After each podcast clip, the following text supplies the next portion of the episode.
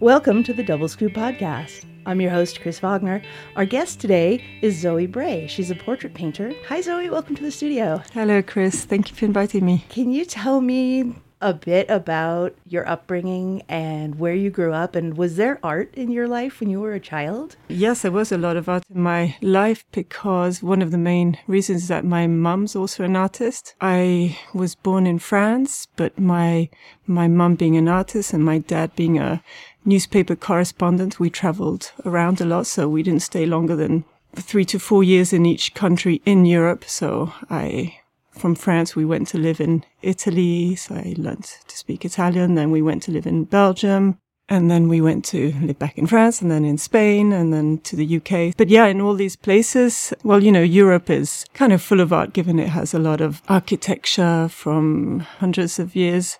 In the architecture, there's a lot of art. So walking into churches is something kind of normal. And there it's full of paintings and sculptures. So, so yeah, art's been really a part of me growing up. You've told me this before, but would you tell it for the public the story about how you became an artist and why you came to Nevada and then how you ended up being a full time artist?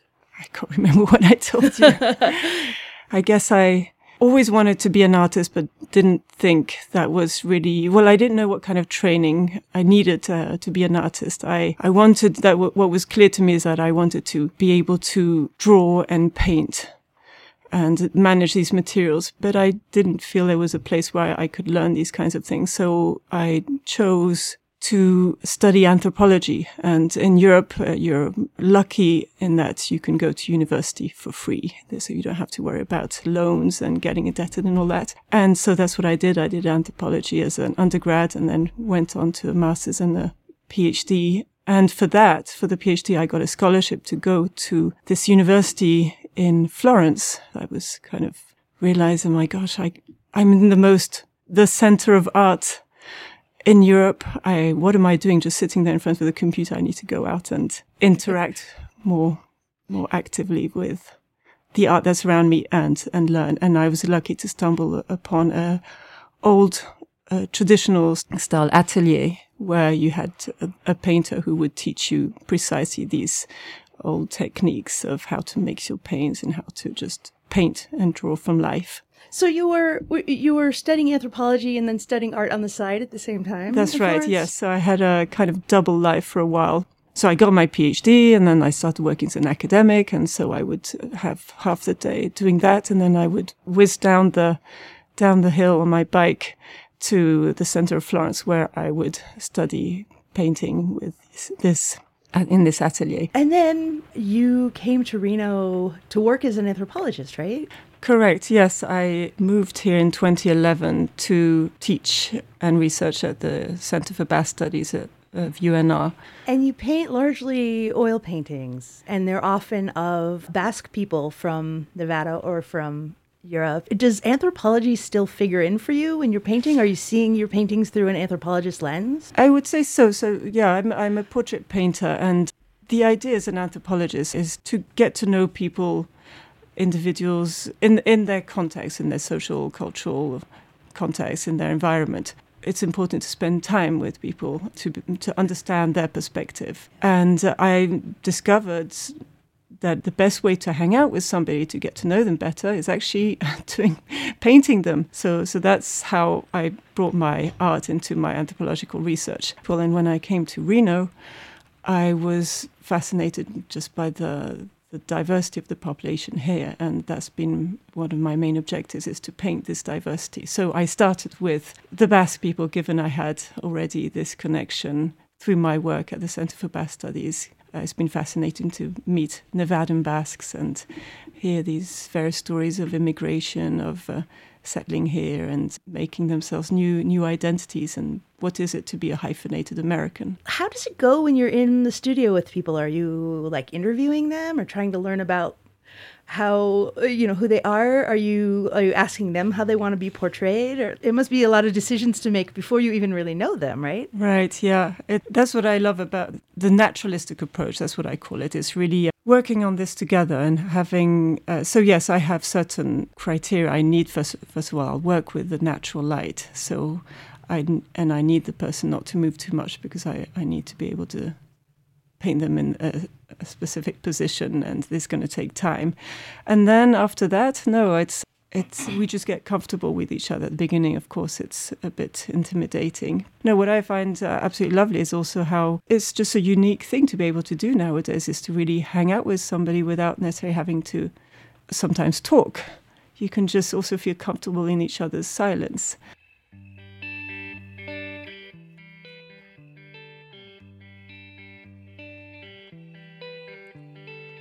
Been following your work for a few years and I've seen pretty consistently oil paintings and these portrait paintings.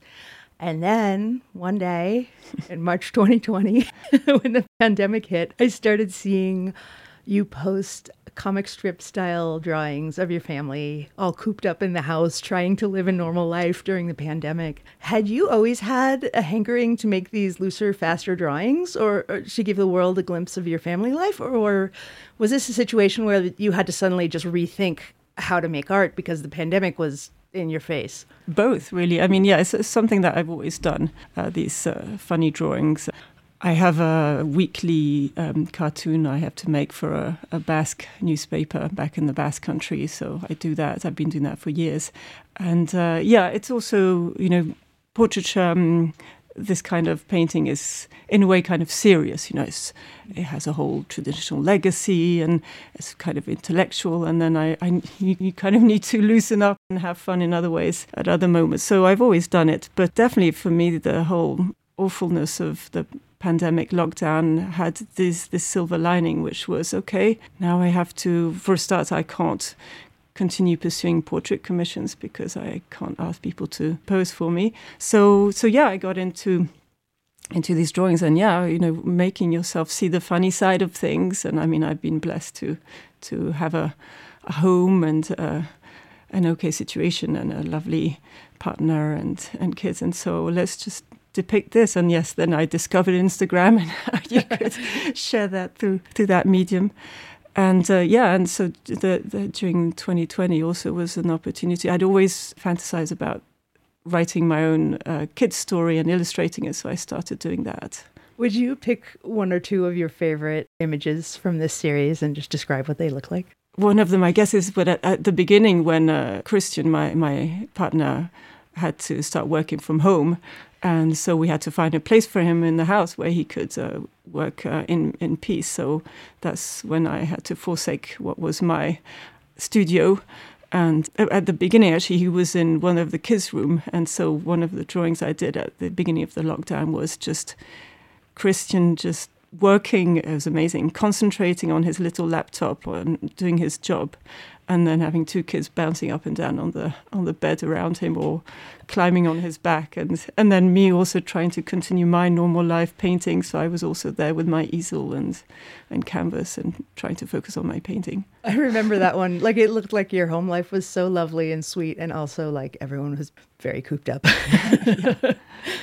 I and I just love those drawings, especially the ones where you reveal that raising children involves a lot of moments where you have to confront adult hypocrisy. In one drawing, your kids are listening to Donald Trump on the radio and they're saying something like, you know Hey, we've been taught that that's not a nice thing to say. And then there are other ones where they're noticing that the manners they've been taught are being contradicted by what right. they're seeing in the world. How did you decide to take on that part? And it's, it's funny that still happens. I mean, just, you know, walking in the street and there's a big uh, sign that says, F you, Biden, whatever. And right, and your kids are saying, Mama, isn't that a bad word? Yeah. Is how how is it that someone said that? Yeah. And they're they're little, right? They're like five, six, seven, eight age. Six and eight, yeah. Right. Yeah, well, um, that's a, that's the great thing about art is that you can sometimes make comments without actually making them. I mean, just write, just drawing that scene of my child, point, showing me pointing at the "fu Biden" sign, and uh, and me with a kind of like a uncomfortable expression, I think says it all, you know.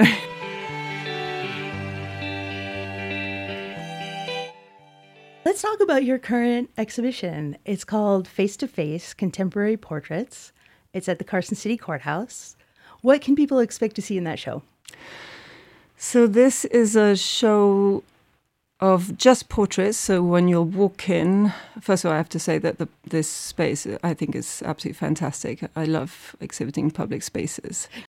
Yeah, let's let's tell people about it. It's a gallery space that's on the second floor of the courthouse in Carson City. It has a high ceiling, so there's lots of natural light coming in. Yeah, it's inviting and and I love also that it's a place where people, you know, don't go to see art but happen to see it and you know, hopefully might kind of get them to pause in their maybe busy schedule. I know that often you go to this place for rather stressful reasons, and uh, and so they can just uh, pause and see some some paintings. And these are portraits from different periods in my life, from when I was still in Italy and producing my first works to the more recent ones. One of them painted during the pandemic this year.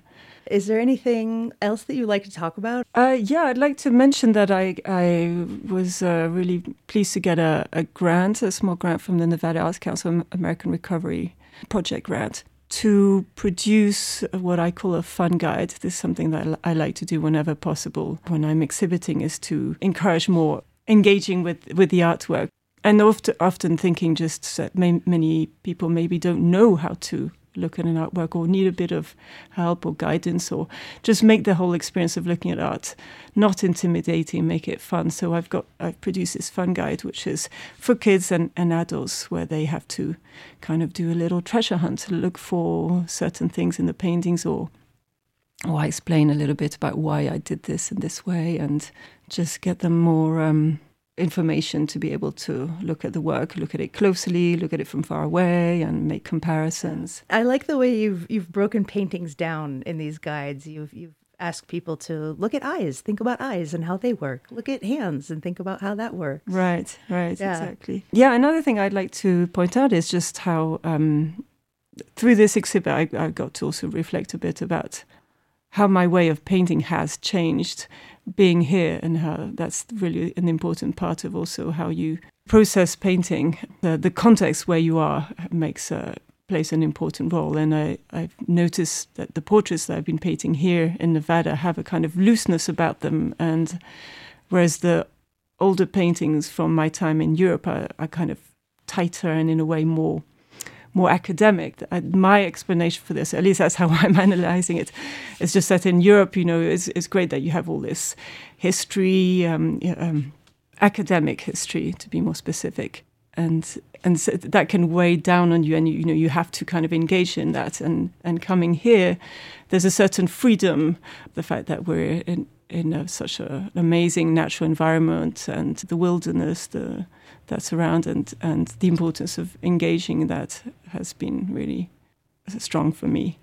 This year, painting portraits has been a, quite a challenge. Uh, it's been difficult to find yeah. to be able to paint people from life, but uh, it's made me think more about the importance of also of painting our natural environment, which we need to learn to value and connect with way more. Zoe, thank you so much for joining me in the studio. It's been great talking with you. Thank you. You've been listening to episode 18 of the Double Scoop podcast. Today's guest has been Zoe Bray, a painter who grew up in France, England, Italy, and Spain, and now lives in Reno. Her current exhibition, Face to Face Contemporary Portraits, is at the Courthouse Gallery in the Carson City Courthouse through February 10th. You can pick up a copy of Zoe's Fun Guide in the gallery in English or Spanish. To see more of Zoe's paintings, follow her on Instagram at Zoe Bray Art. To see her weekly Basque newspaper comic and her drawings of family life during the pandemic, follow her at Z Bray Illustrations. That's Z B R A Y Illustrations. The Double Scoop podcast is recorded at KWNK 97.7 FM Reno Community Radio. Our theme music is a clip from the song Who Am I by Reno singer songwriter Greg Gilmore. This episode received support from the Nevada Arts Council and the National Endowment for the Arts. You can listen to the Double Scoop podcast on KWNK 97.7 FM in Reno, Sunday mornings at 8. You can also listen and subscribe on Apple Podcasts, SoundCloud, Spotify, or on our website at doublescoop.art. I'm Kris Vagner. Thanks for listening.